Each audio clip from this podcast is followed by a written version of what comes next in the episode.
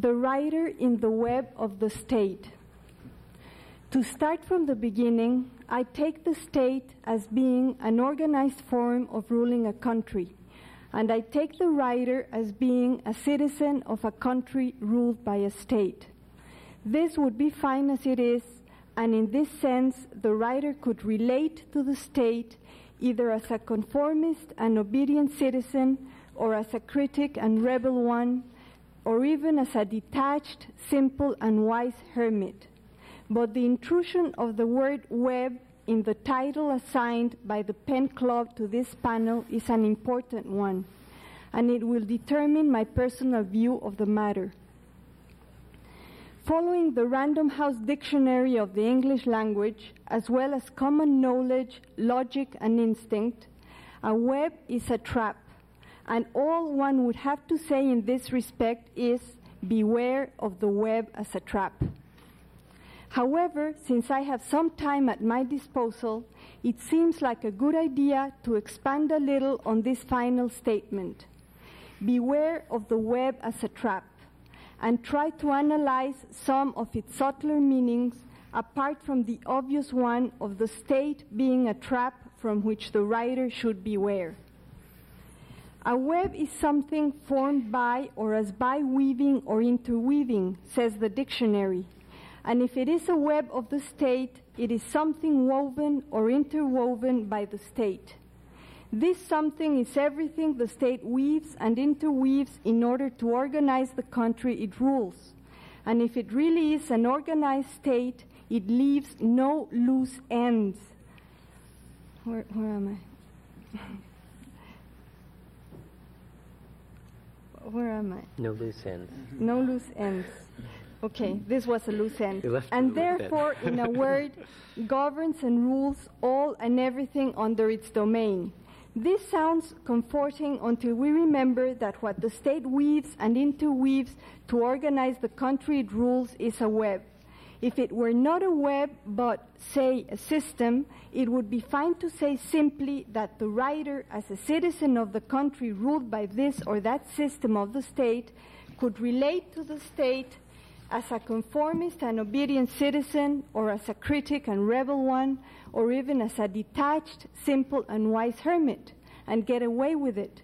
But since the PEN Club did not refer to system but to web, things get entangled, and the best way to untangle them is to stay out. That is, to beware, to beware of the web as a trap.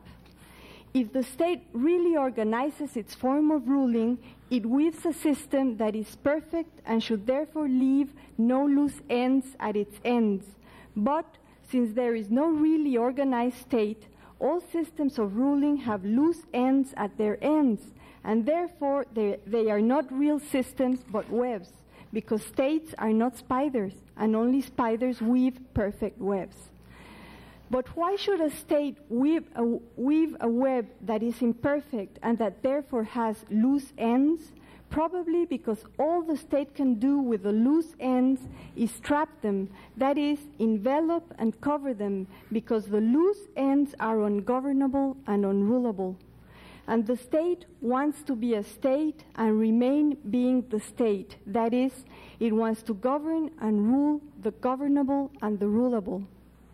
Loose ends are things and facts such as unhappiness, injustice, frustration, sadness, malady, fear, famine, uncertitude, unemployment, anger, ignorance, homelessness, poverty.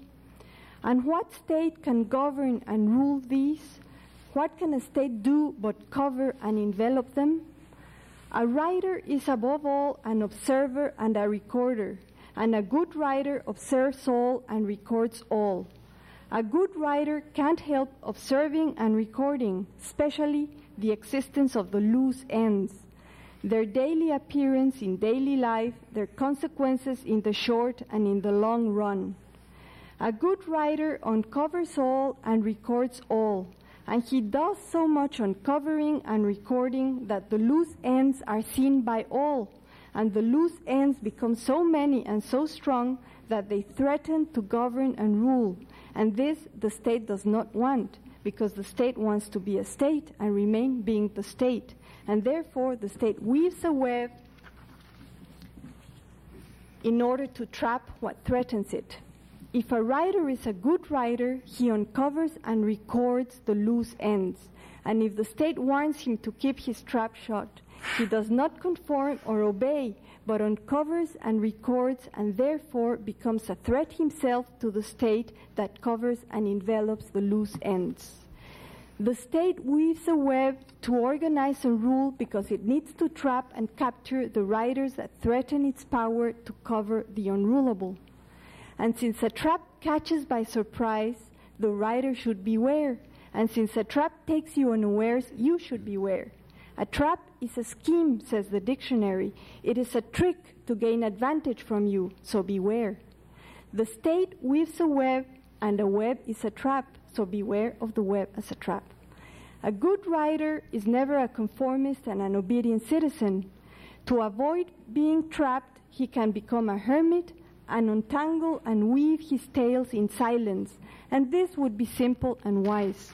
But the best writer must be a good writer and keep uncovering and observing and recording. And this makes him uncomfortable to the state. It makes him a critic and a rebel. A good writer smells of danger to the state and is a source of disaster to the state. And in order to avoid being captured and trapped, he should be aware at all times not to fall in the pitfall that the state lays at his feet for his feet to entangle, as mine are entangling in the web the PEN Club wove for me to fall in this panel. Thank you very much.